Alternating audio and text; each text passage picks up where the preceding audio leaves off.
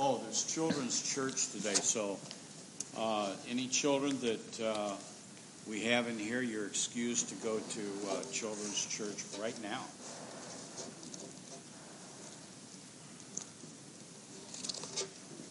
Okay. If Solomon, King Solomon were diagnosed today, he would be diagnosed with a type A personality.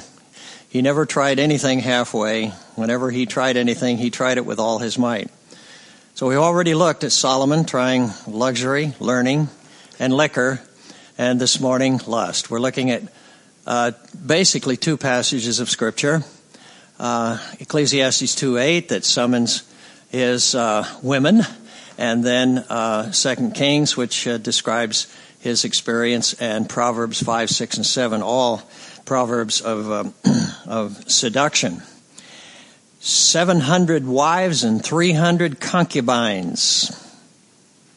One thousand, if you do the math, he'd make the busiest Mormon in Salt Lake City look like a piker. I had only been married a year and a half, and Jan was in the United States. I was thousands of miles away. I had not seen her for now over two months, touring uh, most of Europe and the Middle East, the Near East. And I was in uh, Genoa, Italy. Uh, I was walking along the Mediterranean Sea on the Italian Riviera. It was a beautiful, balmy July evening, and uh, two young women came up, one on either side of me. Each one took a hold of my hands and said, May we give you a demonstration in broken Italian. I held up my wedding ring and I said, Well, I'm married. They said, Well, so are we. That doesn't matter. And I said, No, no, I can't do that.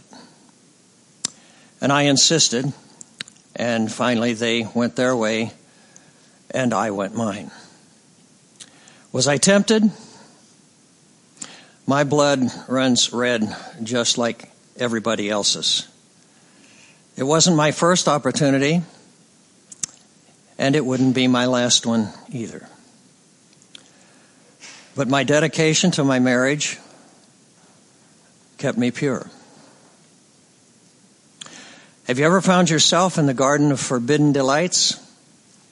Well, you will, or maybe all of us here have at some time or another. And it won't be when you're feeling your best and your strongest. I can tell you that. Satan doesn't attack us at those times.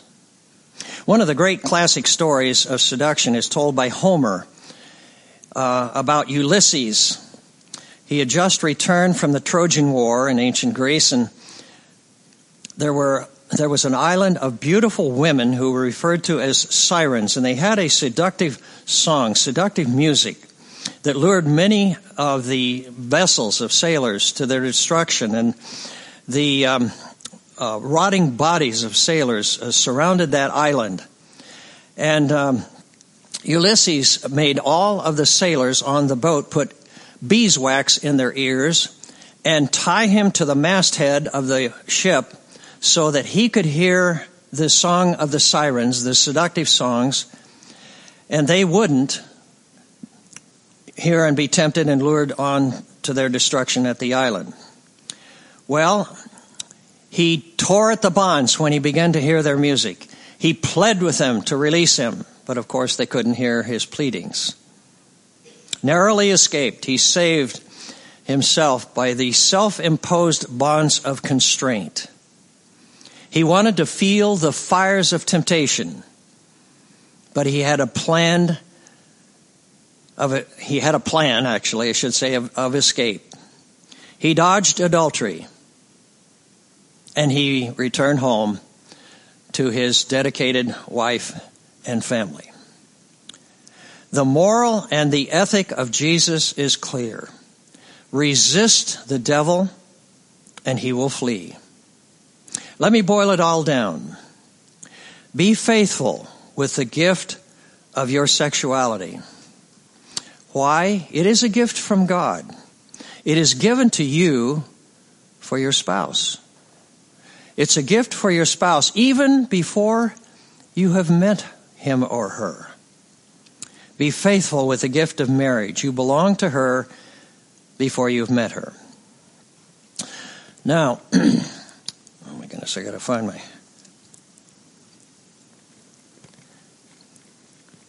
Got too much in my pockets. Here we go.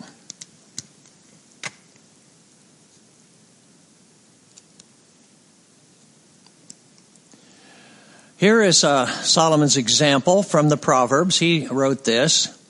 It is uh, 5, 6, and 7. This is one of the most uh, powerful um, essays, I might call it, on sexual seduction that you will find. And here we read At the window of my house, I looked out through the lattice. I saw uh, among the simple, I noticed among the young men a youth who lacked judgment. Now, that states it rather nicely. Actually, what that is saying is this kid is dumb as a rock. He was going down the street near her corner, whoops, walking along in the direction of her house at twilight as the sun began to set, as the day was fading, a romantic evening as the dark of night set on or set in. Now, it's a it's a picture of an evening when moral restraint is low. It's a romantic time of day. And he's taking a very risky route going down where he went.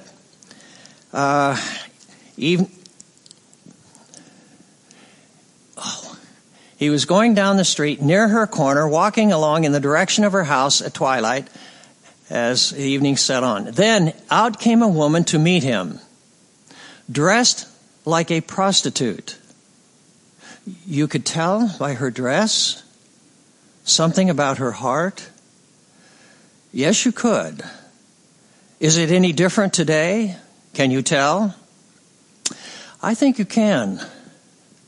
With crafty intent, she is loud and defiant.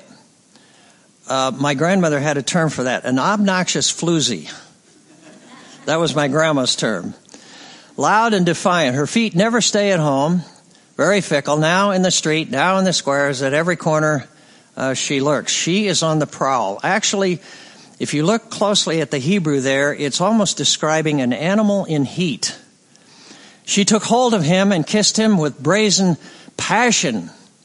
Face, she said, I have fellowship offerings at home. Today I fulfilled my vows. She kissed him with brazen face. I have a note on that.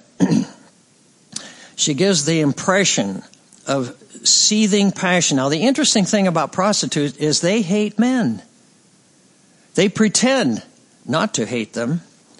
And then look at here. Why, she's been to Sunday school and church. You mean, you mean some of them go to church? Today I fulfilled my religious duties. Yes. Uh, church becomes a good front, a good mask for a con. So I came out to meet you. I've looked for you, and finally I have found you. Oh, I've searched the world over. You're the one of my dreams. Finally, we have met. I've covered my bed. Oh, she set the stage. I've colored linens from Egypt. I've perfumed my bed with myrrh and aloes and cinnamon. Cinnamon. I really like cinnamon on toast. She emptied the entire spice rack in preparation here. Come, let us drink deep of love. Till morning, let's enjoy ourselves with love. The Septuagint translates that agape. Love. What a beautiful, beautiful word. I read that and I think how many deceptive, dishonest things have been done in the name of love. While we thought we were in love. If you really loved me, I've heard that said. Um, Solomon, or excuse me, Samson, Delilah, three times she says, Where do you get your strength? He tricked her. Fourth time she says, Samson, if you really love me, Tell me where you get your strength. And this time the Bible says he told her all his heart. And the strength of God had left him when that Nazarite hair his mother vowed would never be cut was gone. and the Spirit of God left him, and uh, you know the terrible consequences that followed. My husband's not at home. It's very safe. He's gone on a long journey. He took a big purse filled with money, so he's going to be going a long time, so it's safe. We will promise never to tell. No one will ever have to know. And um, he's not going to get back very soon, so it's not going to matter. With persuasive words, words of passion, a rhetoric of seduction, she led him astray. She seduced him with her smooth talk. Well, there is rhetoric, I think, in seduction. All at once, he follows her like an ox going to the slaughter. All at once, we have gone through, I think, nine verses now. Nine verses of seduction. All at once. Is it sudden? I don't think so. There's choice point after choice point after choice point that gives the opportunity to turn away like an ox going to the slaughter. Uh, that's not the picture of intelligence. Or uh, like a deer stepping into a noose till an arrow pierces its liver, fatal. Like a bird darting, bird without a brain darting into a snare, little knowing what it's going to cost. Well, what is she charging? Let me tell you, 50, 50 shekels of silver. Look at what it says. Cost him his life. It, that sounds to me like a death sentence. She is very, very expensive. God is the Creator, and He has revealed to us all the dreadful consequences of moral compromise. And then, many, Solomon says, are the victims she has brought down, her slain, are a mighty throng. His father David, he himself, Solomon, Samson, David, go through the Old Testament one after another, towering figures who were seduced. His, her house is a highway to the, it is a four lane highway to the grave, leading down to the chambers of death. It does sound like a death sentence. Several years ago, a beautiful young lady came into my office. Her name was Ava. And she was obviously a broken gal, pregnant. And she said um, she had just lost her job because of her pregnancy, and that her boyfriend had threatened to kill her if she told who he was who had impregnated her. And I thought maybe she was exaggerating. She did tell me his name. I checked out his reputation, and she was not exaggerating. He might have killed her.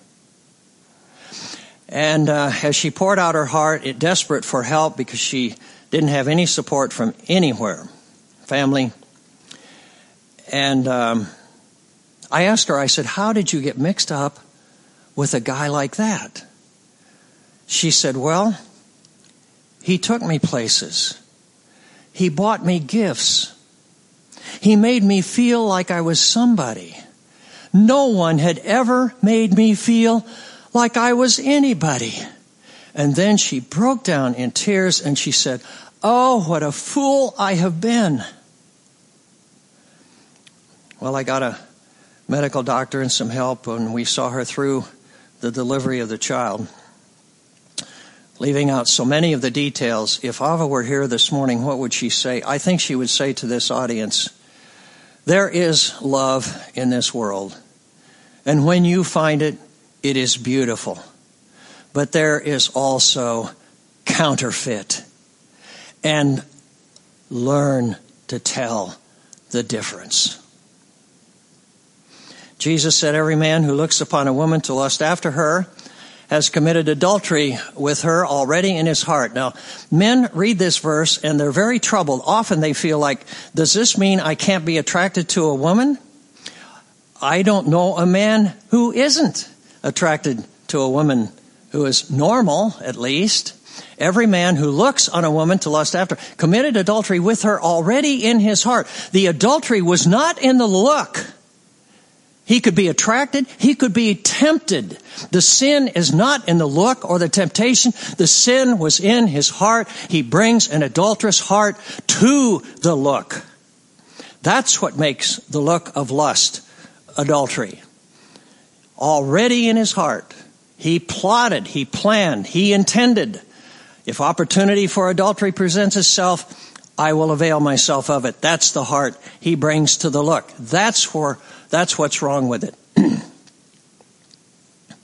you almost had to be there to believe it.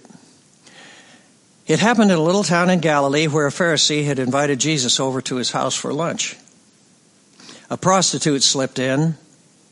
She had an alabaster jar of perfume and she was crying and her tears washed down over Jesus' feet.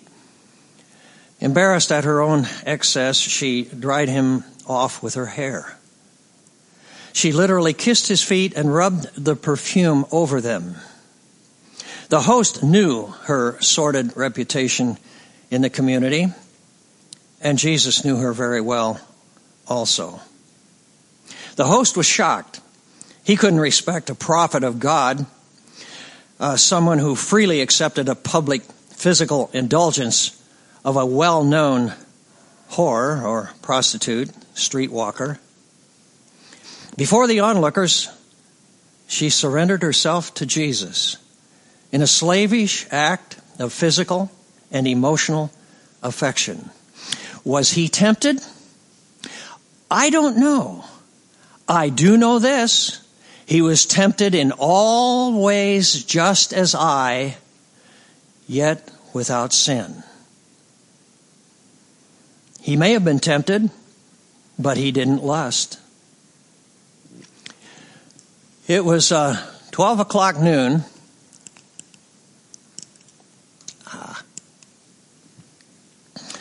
and uh, in a central town in uh, central uh, in Samaria. Jesus had been up or walking since dawn, and he was very tired and he was very hot. There was a well there.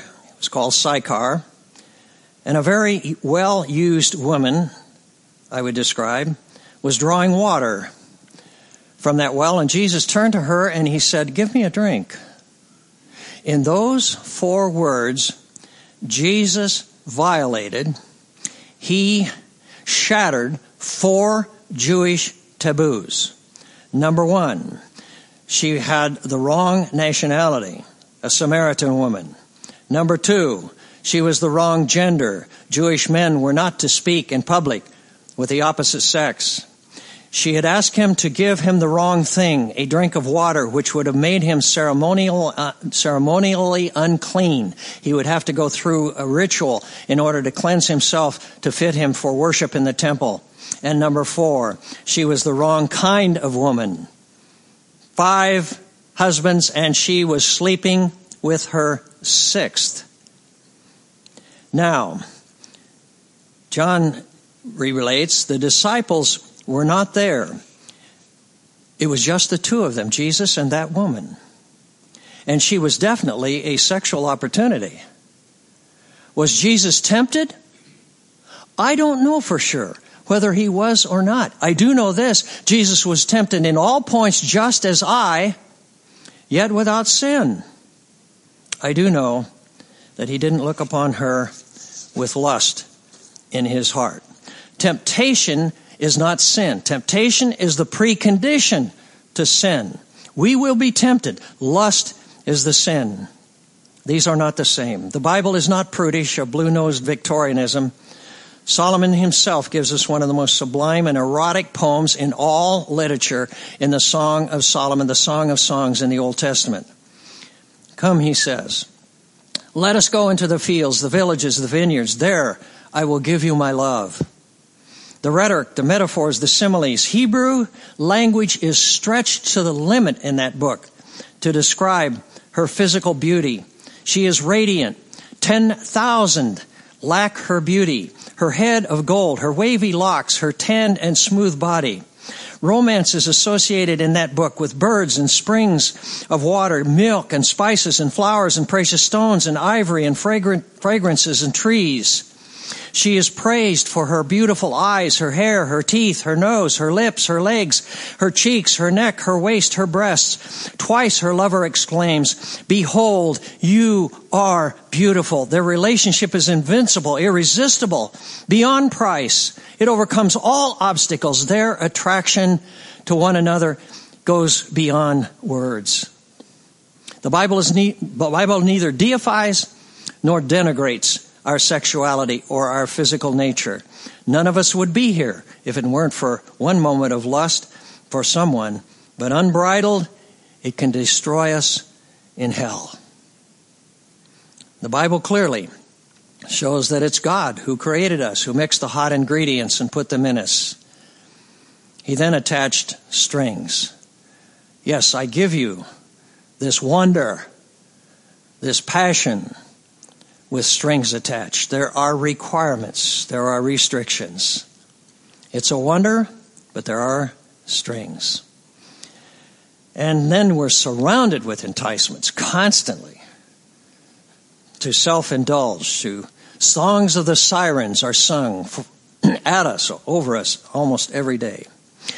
I um, studied uh, the road into alcoholism years ago, and uh, from that I wrote a a description of the journey into sexual seduction. I,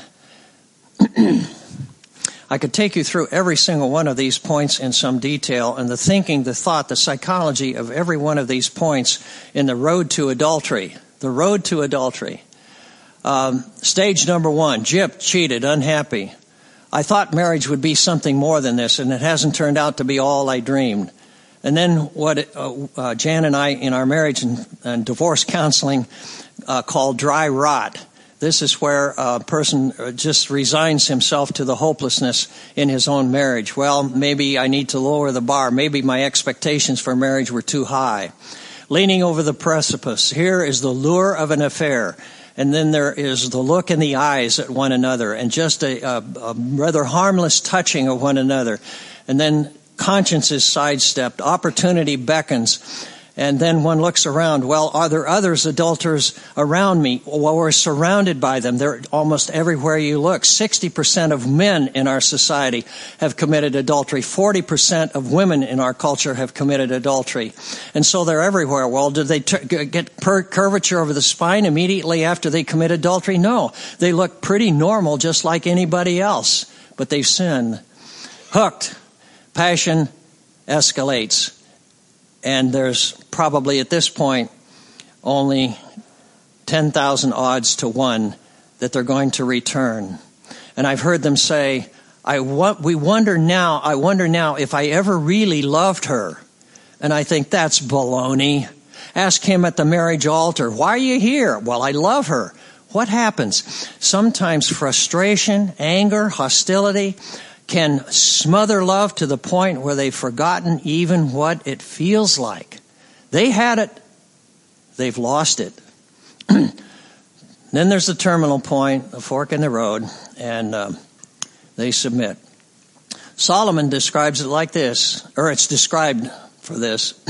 King Solomon, however, loved many foreign women besides Pharaoh's daughter Moabites, Ammonites, Edomites, Sidonians, and Hittites.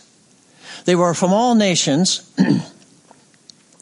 Uh, about which the Lord had told the Israelites, you must not intermarry with them because they will surely turn your hearts after their gods. What happened? Nevertheless, Solomon held fast to them in love. He had 700 wives of royal birth, 300 concubines, and his wives led him astray. As Solomon grew old, his wives turned his heart after other gods, and his heart was not fully devoted to the Lord his God, as the heart of David his father had been. He followed Asheroth, the goddess of the Sidonians, and Moloch. Moloch was a god who was, who was worshipped with child sacrifice, the detestable god of the Ammonites. So Solomon did evil in the eyes of the Lord. He did not follow the Lord completely as David his father had done. On a hill east of Jerusalem, Solomon built a high place for Chemosh, the detestable god of Moab, and for Moloch, child sacrifice, the detestable God of the Ammonites, the, Mo- the king of Moab, sacrificed the crown prince, his son, the crown prince of Moab. He sacrificed him on the, uh, on the, uh, the wall of the city in a battle against the Israelites. And the Israelites were so undone by seeing that Moabite king sacrifice the crown prince. The Bible says they turned and went back home. We don't know really what struck them other than that terrible sacrifice. He did the same. And incidentally, in the city of Jerusalem, down at the base of um, uh, just south of the uh, city of David, is a garbage heap. It's still referred to as Gehenna, as hell. And it's where this idol of Moloch was set up. It's considered a detestable spot to this day by the Jews in Jerusalem. He who did the same for all his foreign wives who burned incense and offered sacrifices to their gods, seduced by these women. The divine order for every desire God gives us, He provides a solution, a fulfillment. Marriage and family are defined, and both Marriage and definition of family today fly into the face of American law, Americans' definition of sex, Americans' definition of marriage and family. It is attempted to completely obliterate the classical definition of marriage, which has been observed a husband to a wife in every culture in the world throughout history. How can we do that? the message of Christ is clear. Guard your impulses. Set a sentinel at the gate of your heart. Plant in your heart the vocabulary of purity, of virtue, of trust. I cannot and I will not violate the law of God. I trust Jesus too much to defy his words. Hollywood doesn't help us very much, I'll tell you that. You don't see very, mu- very much uh, monogamy in the media, on TV, on Broadway, or in movies. You see an awful lot of sexual promiscuity. We're blitzed with it, and adultery. But there was one production some years ago that exalted monogamy, a man and a woman in marriage. It was a Broadway play by Sigmund Romberg entitled Desert Song. And um, in that musical, actually, it was a musical, it was a Broadway play, and it was made into a movie. But it was one man to one woman for life. And there's a song in that Broadway play that goes like this.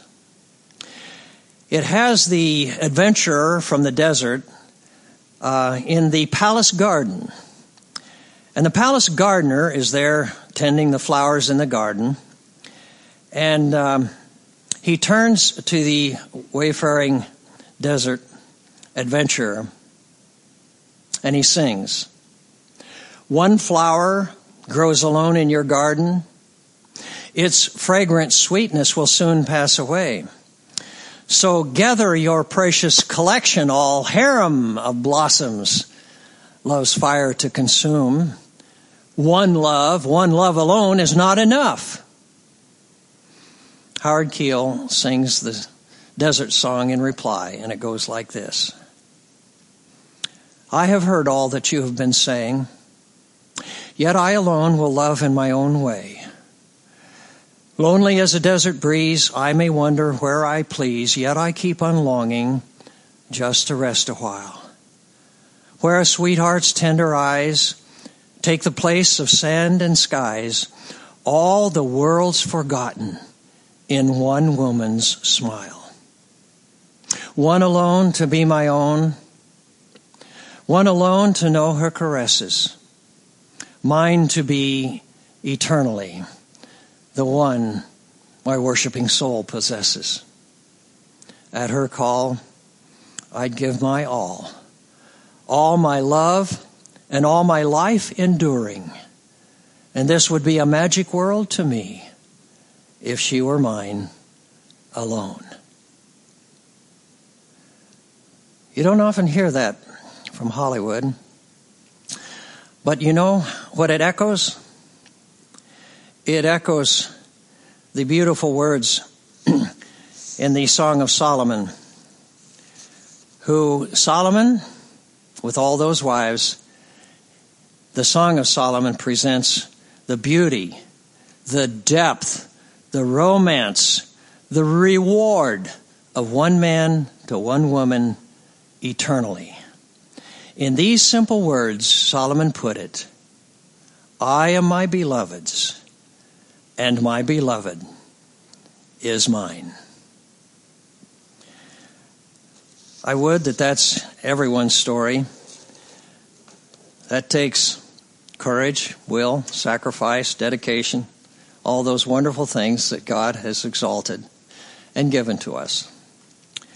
Now, if you have not put on Christ, then you seek me out or one of the elders here, and we will show you the royal road into Christ for eternal hope and eternal blessing. Let's stand together and sing our closing song.